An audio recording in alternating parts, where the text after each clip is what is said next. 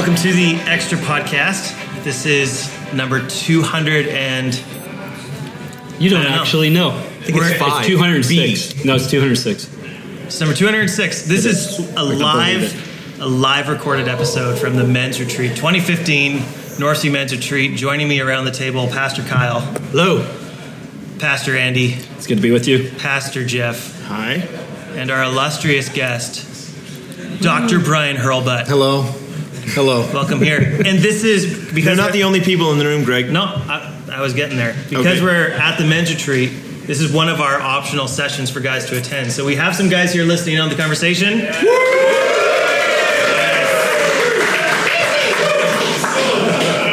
Our producer just lost his ear plug because of the loudness of that response. That came through. Brian Schmuland is our producer. He is now deaf in one ear. And this is this is number 207. Okay. I have a correction from the audience. Okay, great. Thank you. Yeah. Whoever Way that to, was. way to go, Andy. Yeah. Who? Sorry, guys. So uh, we're at the men's retreat. There's been, we still have one more day to go. Tomorrow morning, we have another session from uh, Dr. Hurlbutt is going to be presenting another sermon, and that'll be great. You seem to like saying that name. He laughed when he said your name. Why, what do you like about my name? I Do you like, laugh at the doctor or the hurlbutt part? I like everything about your name. Do you- Tell, like tell him what you said. Tell him what you said, Greg. About? His his name. What'd you say about my name, Greg? I just, I, I so I was is being recorded. I'd like to come back I, to I've envisioned the history of your last name as someone coming into the coming into the country, trying to pronounce their name, and the people trying to figure out what they actually said. So, so I think there was a few options. Um, puke bottom might have been one of them. I don't know what else Have we you, have. have you ever heard that one before, Brian? yeah, no, I doubt he'd ever heard that before. But Actually, I will say I have heard one. Other, the vomit anus was the worst. Can we say that on podcast? I don't know. I'm just, just telling did. you. That's the worst one I've he's ever not heard. from around here. That's the worst one I've ever heard. All right. I, I never talked like that until I Hey, came Brian. I, the border. before we before we get into this, can I ask you? I'm in, actually kind of a serious question. Okay. What are life's five biggest questions? you know what? Um, like, if you had to say what the five biggest questions The first that one that people comes are to asking. mind. The first one that comes to mind is who is Andy Steiger? I think. That, I mean, I think we, we he is dwell so on that. hot right now. I think we dwell on that. We think about that. I mean, what is Andy Steiger? Why is? Can I bring Andy it back Steiger? to Brian? you know, actually, I don't know if people know this, but we see Brian every year at the Evangelical Theological Society. And I'll never forget the first time I met you that I tried making a joke and I told you, told you to hurl your butt beside me when we was were at a session. Yeah, and good. he, he actually didn't laugh. He, Was that the time that you invite? You said you were going to invite me to come speak at the Apologetics Canada conference, and then I never got an invitation. Yeah, that was the that was the time. Okay, I just wanted to clarify. That was that was actually this year. I just wanted to. I just wanted to find out. I couldn't remember which time that was. Thank you. So We got a great relationship. One of the things that our, most of our listeners wouldn't know that some of the guys in the room know now, just from being at the men's retreat, is there's actually uh, quite the connection between Kyle, Brian, and Jeff in terms of your history. So, who wants to talk about about what the connection is? It's a long sordid tale. Kyle should probably share it. Sure. Uh, I was a young university student and I was working at a basketball camp. And there was a coach there that said, Hey, you got to meet this guy. And he introduced me to a young Brian Hurlbutt. Handsome. But I was? I think he said that, Brian. So you guys went to? No, you did not go to the same university, though. We didn't go to the same university, Right. but we met at that era Both in played life. basketballs for your university. I though. know, looking at us now, that would surprise most people probably. Watching we Brian were- today, I was surprised that he played basketball once. Yeah. I went for a run this morning with Kyle, and Kyle pretty much died after a run. so It's true. I'm, uh, I'm, I'm working my way back. Are you in shape? You're on your way. Yeah. Good. I to quote Kyle this morning, he said, "I've become the kind of person I used to make fun of." Actually, it's actually what he said. He walked into the room and Is he that made actually what you said? Yeah, it was Because actually. when, when you're like 17 and really athletic and in shape, overweight, middle-aged guys, you just make fun of. Didn't for you some reason. say today? I've no, didn't become you say. Uh, Kyle, today? I've become that what I used to Some make some of. person. So he actually did say that. He did say, Listen, some person came up to some guy came up to, to, to Kyle at our church, and he said after seeing his Kyle's wife, he said, "That's not that's not your wife. That's your daughter." Is that true? this is It's true. it's what you said. this is uh, part of the reason that I tried to run with Brian in the morning was see new men's retreat, turn over a new leaf. Yeah. Get in. How old does your wife look? How does she look? Yeah. Careful. That's a that's a that's a dangerous question. No, I'm, I'm just saying. Rebe- I know Rebecca. What? Let's say she's she looks like she's in her 30s. That means you look like you're 55 years old. Yeah, I'm. I'm. I'm uh, You're like you're like Rumpelstiltskin. without the hair. So, uh, based Anyway. on the based on the banter, I'm sensing that Jeff enters into the equation at some point in the history that is the Three Amigos. Um, yeah, so Brian and I knew each other uh, college age. Um, uh, I went to Dallas Seminary. Brian came a year after that. In my first year at Dallas Seminary, I met Jeff.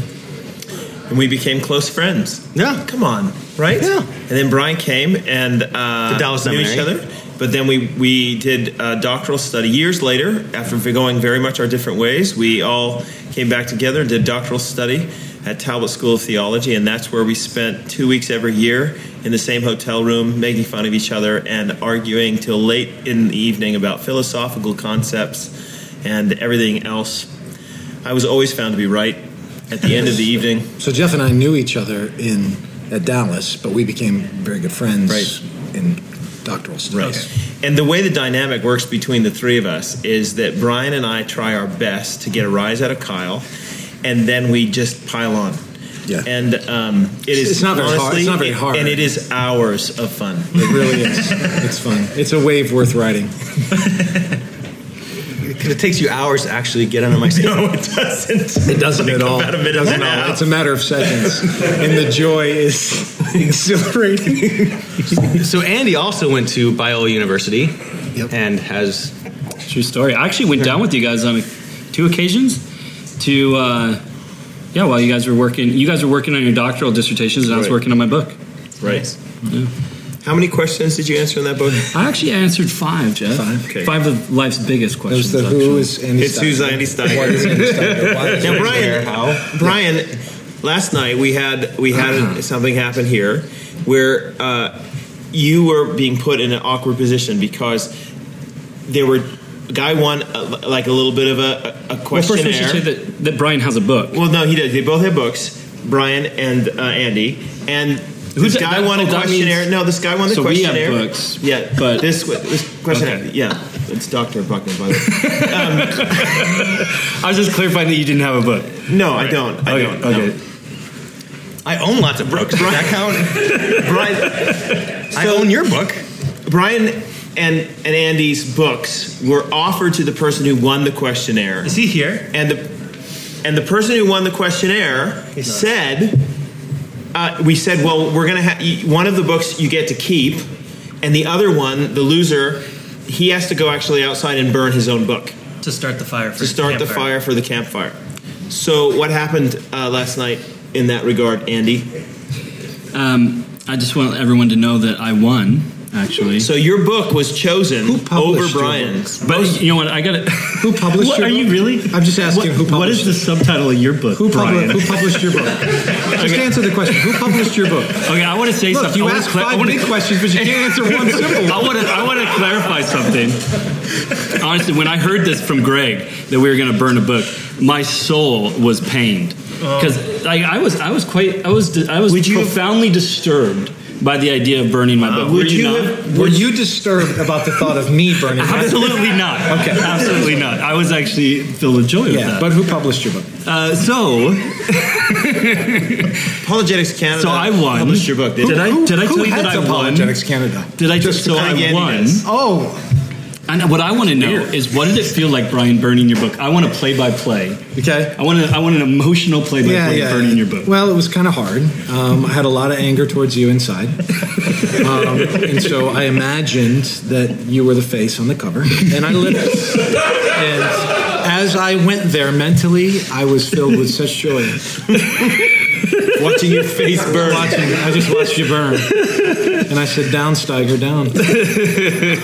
so it's good. Now you were a good sport about it. Yeah, We lost a lot of respect for Greg over that whole. We thing, you know? appreciate very much your willingness to burn your book. We have uh, some some photos of it that we will make sure to put on the uh, interweb. somehow. That could, that should be like the picture of maybe this, this The men's retreat. the men's Yeah. retreat. or at least in this Is podcast. tasty Jesus burning Yeah. in the camp? Welcome to Canada, where we burn books. All right. So that. so that was a highlight for me. Um, let people who are listening to this podcast, the people in this room have heard a lot of the stuff that we're going to be saying now, but the people who are listening to this podcast, a lot of the stuff they will not have heard. So let's just talk a little bit about some of the highlights of the things that have been talked about at the mentor retreat so far. This is a little bit of a debriefing of the 2015 men's retreat thus far. So what have, what have we been talking about? What are some some things sticking out in your guys' minds about things we've talked about so far?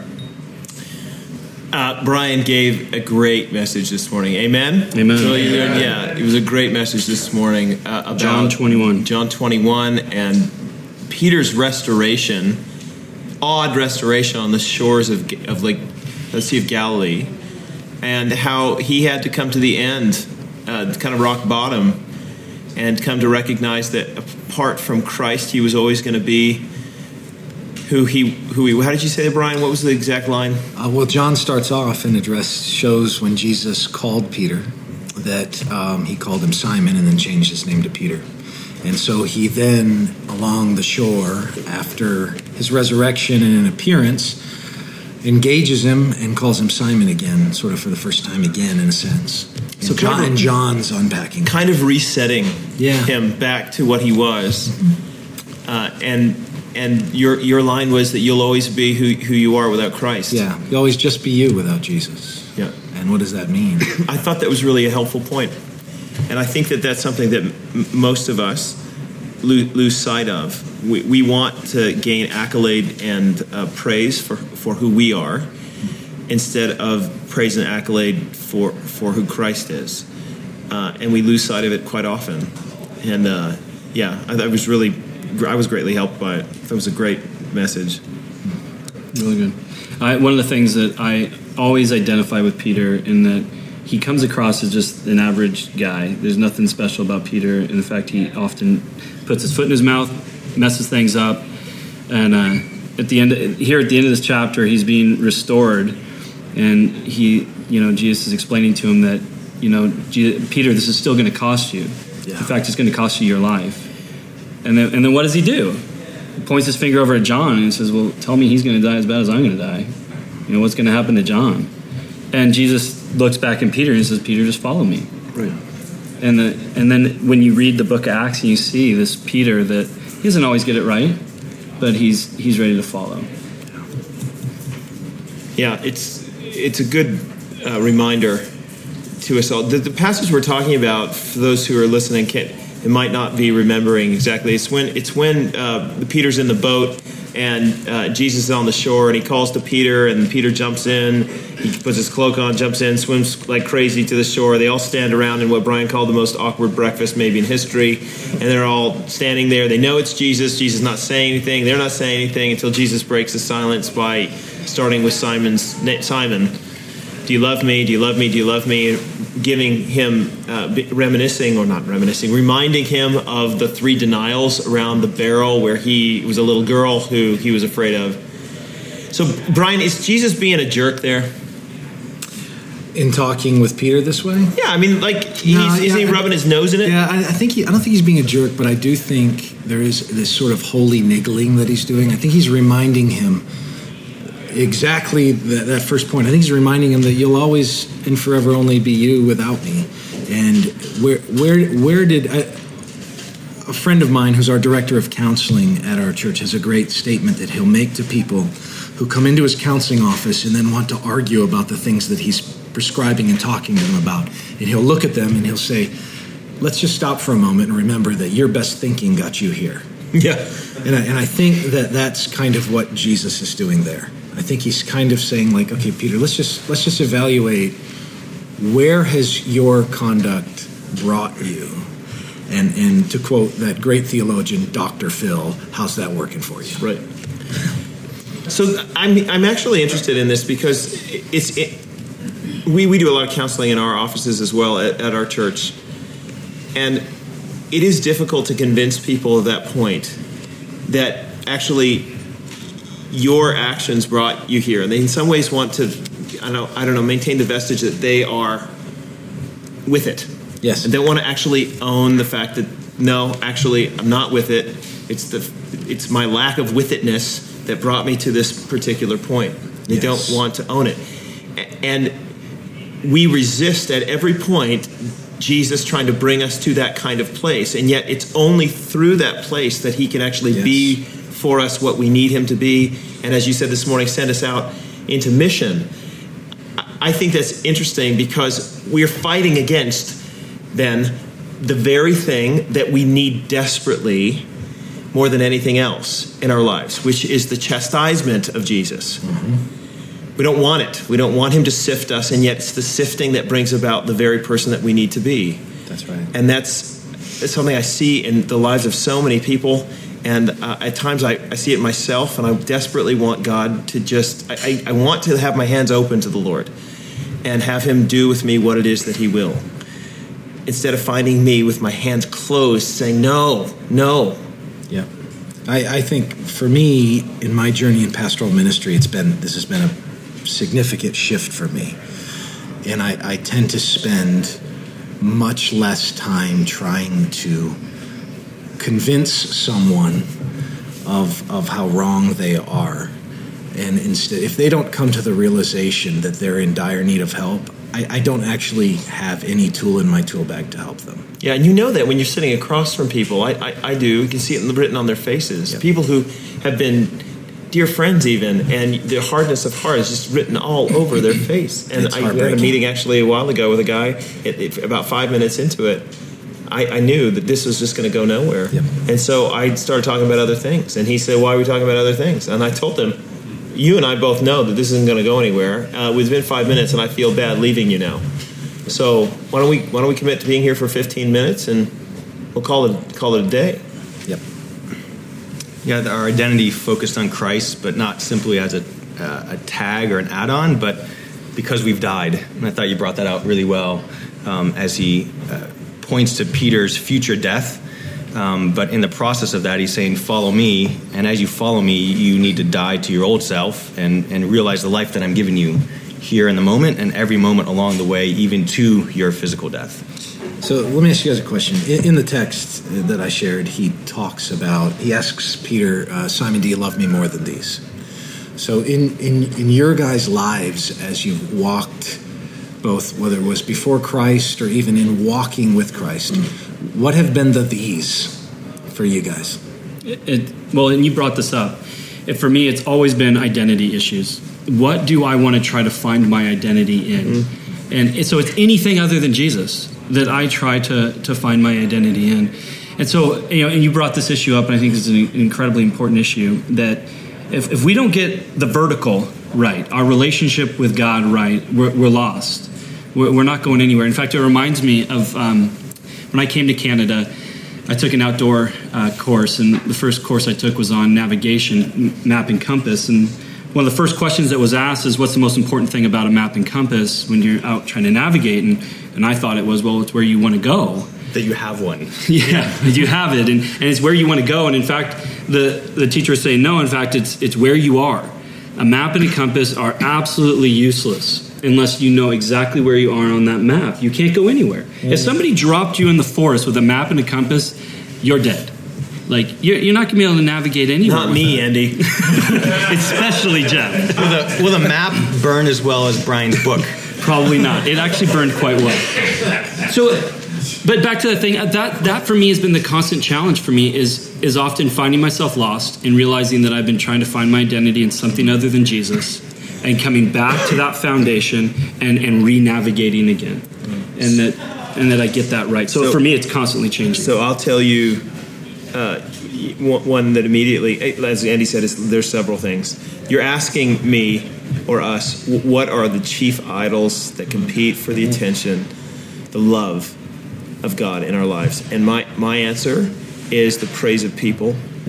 Has always been the praise of people. I, I have dark moments in at late at night where I wonder if everything I've ever done in my entire life has only been so that people would give me accolades and that if I didn't have them, if I didn't have somebody saying to me, "You do well at this," or "You're good at that," or "Hooray for you," would I would I keep doing it, or would I be happy with just Jesus? Wow. And I, I have, quite honestly, I, I think that my role in my church is God's chastening work on me in this regard because I get a lot of negative comments about a lot of things, way more negative, at least that I listen to, than the positive. And I have had to grow in saying that I'm going to say it and I'm going to do it, even if everyone around me thinks that I'm an idiot for it. And they will. Even if the people standing in the line ahead of my wife at Costco, the women who are there, are talking about me, her husband, and how much of a doofus I am, I'm still going to say it.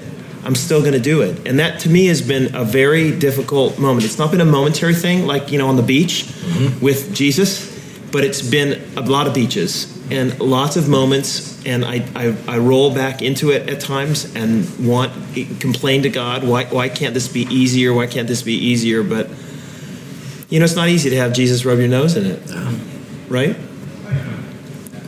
Totally. Uh, for oh, go ahead. No, I see. I would relate to that in that I, I, I've often wondered why, and I don't know people listening how familiar they are with Utah, but why God would call me to Utah, and it's because for me, uh, it's more a sense of personal accomplishment, and so God took me to a place that is inordinately hard and challenging in the shadow of this monstrous Latter day Saint religious system, and where it feels sometimes like it takes so much intensity to move the meter an inch. And there are times that I, I've set back, and I remember um, after I'd moved there, we did a. Uh, uh, a door hanger thing where we passed out 25,000 door hangers on 25,000 doors. And in Utah, there's about a little over four people a household, so we were inviting 100,000 people to our first event. And so the in church growth circles, they tell you, you know, you can expect maybe something like a 1% return or something like that. Thousand. Thousand people. So I said, well, it's Utah. It's hard. Let's cut it in a quarter percent. We'll say 250 people. So we rented these movie theaters. We got all geared up. And, and from 100,000 people invited, we had a good 35 people show up. And I literally remember walking on the foyer and I thought, dear God, I've, I have literally ruined myself. Um, and and lay and just just to lay into that and labor through that. But I, what I began to realize is that Utah was for me more than I was for Utah. Right. Right. Dave Heidelberg had a great comment at a panel just earlier tonight, um, just talking about culture and engaging with people, and he talked about some of his basketball injuries, and so I think that as he talked about that and as he brought that up, as God using even the surprising things, even the pain of life, to get our attention with certain things about life, um, those have been times in my life where um, where God gets your attention. I think Lewis, you know, God whispers to us in our pleasures, but but shouts to us uh, in our pains, and that's Him shouting to us uh, of who He is, what we think we are in light of that, and how we need to rearrange what we think about ourselves in light of who He is.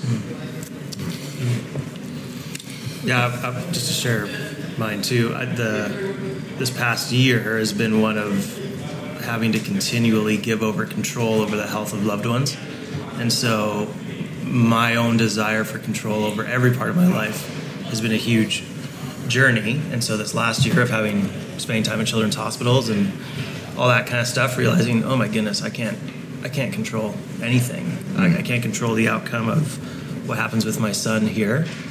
And so I, I, can remember moments walking through the halls of Children's Hospital, two, three in the morning, thinking, am I still going to want to follow Jesus depending on how this ends up? Mm. Because this, if this ends not the way I want to, is this still, where's my faith going to be at?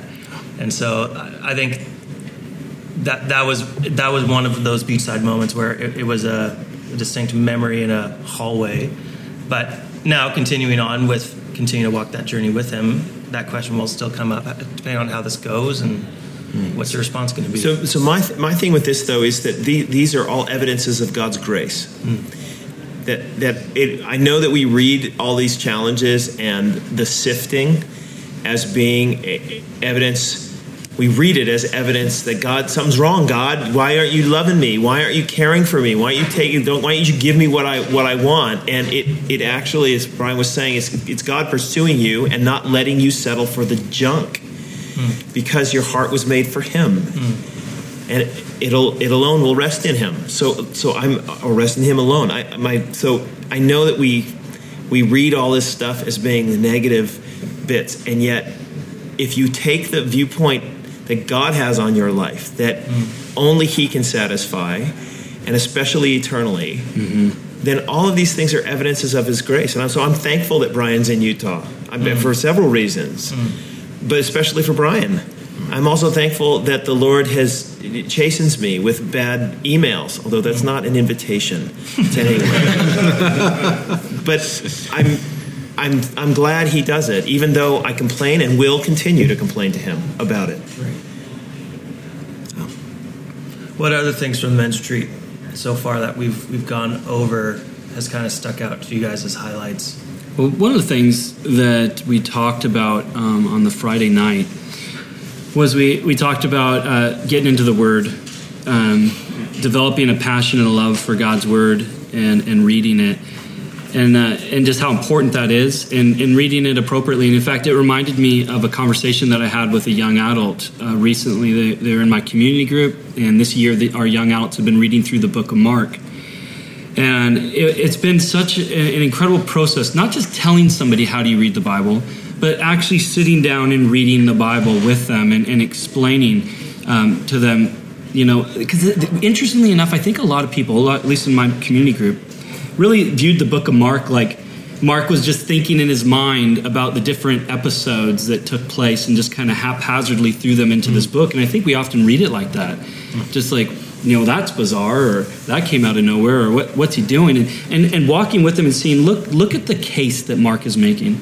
Look at, at at how he is specifically choosing certain episodes to show you, to, to bring you to this point that you are, are forced to make your own decision of who this Jesus is. And he and this young adult made the decision, made the statement where he said, you know, he said, Andy, he goes, I'm, I'm learning how to read the Bible for the first time. And, and so we were talking about how important that is as men, particularly as we lead our family, that not only that, that we're reading our Bibles, but we know how to read our Bibles, and, and that we're teaching our children how to read their Bibles. Um, you know, each night I, I sit down with my boys. You know, there's some nights that they stayed up too late and we they go right to bed, but for the most part, we seek to read the Bible with them in a kid's version that they can understand and, and talk through the Bible. And, and it really hit me when that young adult said that that that I, I began to realize how important that is. But I just wanted to then bring up this other point that um, that Brian brought up, and that was that our kids come home with questions. And you, you talked about how one of your daughters came home with a question about the Trinity, and did it arise in the fourth century? Was it, you know, was it made up? My son, he's seven years old. He's constantly coming home with questions. And you know what? I might be the director of Apologetics Canada, but I don't have all the answers. No way. often- I know. You right? are the director. Well, when it's outside the five biggest questions, you're kind not really. yeah, that's your wheelhouse. Did I? I wrote a book, by the way, called Thinking. Um, you also published it, no, Apologetics Canada published it. of which it. you're the head. My point being, I think there's. A, I, I've actually heard pastors say this to me. You know, Andy, am I supposed to be an expert in everything? Do I got to be an expert in you know church history, in philosophy, in theology, in science? Eh, you know, how would you respond to that, Brian? Well, it, I'm going to respond a little bit of a different way because, and, and take it out of the pastoral realm because you started talking about like men leading families in Yeah. this. And as, as we talk about this, I, I can hear a bunch of guys thinking, like, so do I do I need to take a course in hermeneutics before I can lead my family in worship or something like that? And and it's great to take a course in hermeneutics; it's a good thing, but it's it's not rocket science. And so, like, I I would tell any man listening to this, open your Bible to a proverb. Proverbs are amazing at this. Open your Bible to a proverb, read it, and just say, "So, what do you guys think about it?" You can't imagine the conversation that'll emerge in the family from a proverb.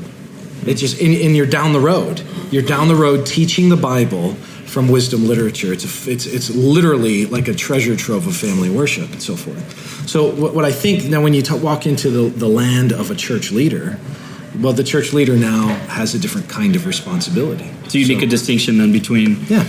Well, I would make a distinction in this way. I, I would say, number one, should everyone. eh, Charles Ryrie starts off his basic theology and has one of the best statements ever in a theology book. And he, he just talks about how every person's a theologian. He, he's, and he uses the word, you're, you're either good or you're sloppy. Yeah. But everyone's a theologian. So let, let's just say this every person leading their family needs to be a, a good, healthy theologian and not sloppy. Okay? Having said that, there's going to be layers of depth to the discussion and layers of breadth to the operations and issues that are discussed and so forth. As you move in, in- out in spheres of responsibility, you also need to move deeper and you need to move broader if you're going to do that. Yeah, and I think part of Andy's question was does a, a man have to know the answer to every question before he can talk to any question? No. When I have high school students that had taught a college class this semester, parents, people come up to me and they'll say, I have a question. And I sometimes will say, Well, I, I can answer any question in at least three words. I don't know. Mm-hmm. But even if I don't know the immediate um, factual response, pastoral wisdom for that moment, I can walk with you to figure out what the answer is. You know, maybe we need to do a little more research background of what the question, where the question came from, what are the other issues connected to the question. So you don't need have to have a catalog of every answer in your head to reference, but you need to be able to reference things with people and walk with them as you point them to Christ while you're learning along the way. Yeah. So, so while I agree completely, and I do, with everything that you've said, let me emphasize that. I also think, well, let me put it this way my, my, my son is uh, a good pitcher, baseball. And uh, I, I don't know how to pitch. I have no idea how to pitch. But he's a good pitcher, and I want him to do better in pitching. Um, so there are certain actions I'm going to take to try to help my kid pitch better. Now I'm, that means I'm going to go and try to maybe get him some training with guys who do know. It, it also means that I'm going to buy a book called The Art of Pitching on my Kindle, and I'm going to start reading it. And I did read it, and I have read it, and so I'm investing in trying to get my son where I want him to go, where he wants to go, where we both agree is a good place to go. I'm willing to do that because for some reason I think it matters. I don't know, I love him. I want him to experience joy. He loves to do the thing. I don't see how this is different because if I if I want my son to love Jesus, then then I, it seems to me that I'm going to want to figure out what that means. And then I'm going to want to be able to tell him that and train him that way and get him around people who know that kind of thing. And so, as much as I want to say, yes, well, you don't need to know all the answers, the absolute, that's, that's completely true. But a father who loves his son, a father who loves his daughter, a father who wants to lead his family into godliness is going to figure out the book. And they're going to read the real art of pitching. They're going to read and figure out how to study and, and take this seriously. And, and, and I, I, I'm, I don't want to burden men with more because we're so busy and we all feel tired.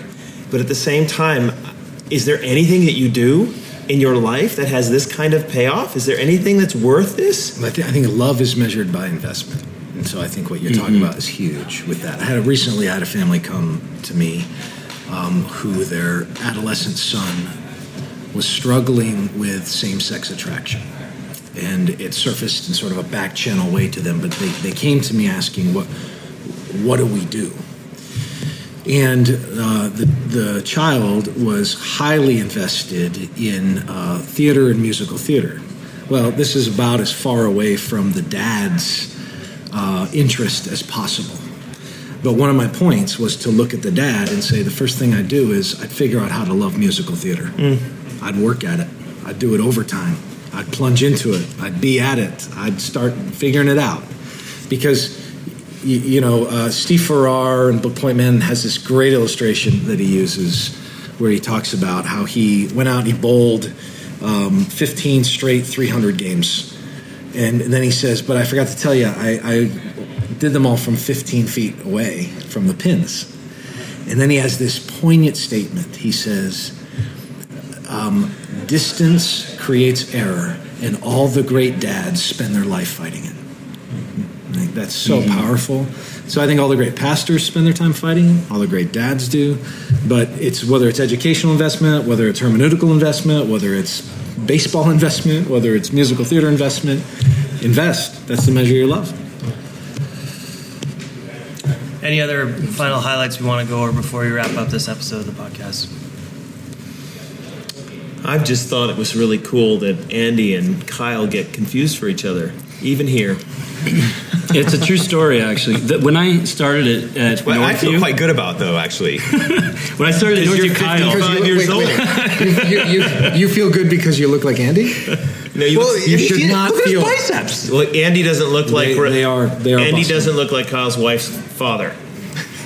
Kyle apparently looks that way. So when I started at Northview, Kyle would come up to me and say, "Andy, at, at Sunday, I was somebody confused me for you. They came up to me and, and referred to me as Andy."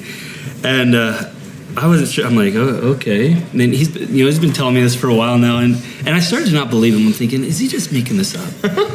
but then last Sunday, somebody came up to me and referred to me as Kyle Meeker, to which I said, it's Doctor Meeker. And, and I'm like, it's true. It, it, I don't have a soul patch. I don't have glasses. But if you're bald, apparently we Okay, all but look can I ask the two of you? I was noticing that this is a great day to be a bald man, isn't it? Because I'm even thinking back to the 1990s. You should try it. Costanza was putting it down and stuff, but now they people shave their heads sometimes just just for fun. I think Michael Stipe and REM just kind of made it happen. I just it, it, it's it's an okay day to be a bald man. Are you Andy, jealous shave, of my baldness? No, no, no. But I did want. I think a good note, maybe if you're going to close it on, is I did want to ask again, just so we clarify, in case anybody wanted to purchase it. Who was it that published your book? I'm sorry. What was the subtitle of your book again? Who published your book? Why I'll, I'll you? t- I'll, you tell I me think the it's sub- Apologize, Ken. It's a great organization. All right, you tell me it's one you lead. What was the, who published your who published your book? It's By okay, Andy. Nor- Wipf and Stock Publishers. Where, where exactly is that located? All right, so Oregon. this has been a good podcast. That's right. We're going to wrap it up. If you, this has been a little bit of a different extra podcast than normal, so we haven't really gone through questions that people have sent in. But as always, if you want to hear some of your questions addressed on the extra podcast, email them to extra at northview.org. we'd be happy to go through them then. Thanks for listening. We want to thank this. everyone for listening. Let's Yes, give them a big exactly. yeah. Well, hey, thanks, guys.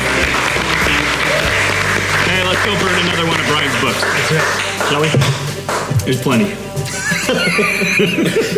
Thanks, guys. Thank you very much.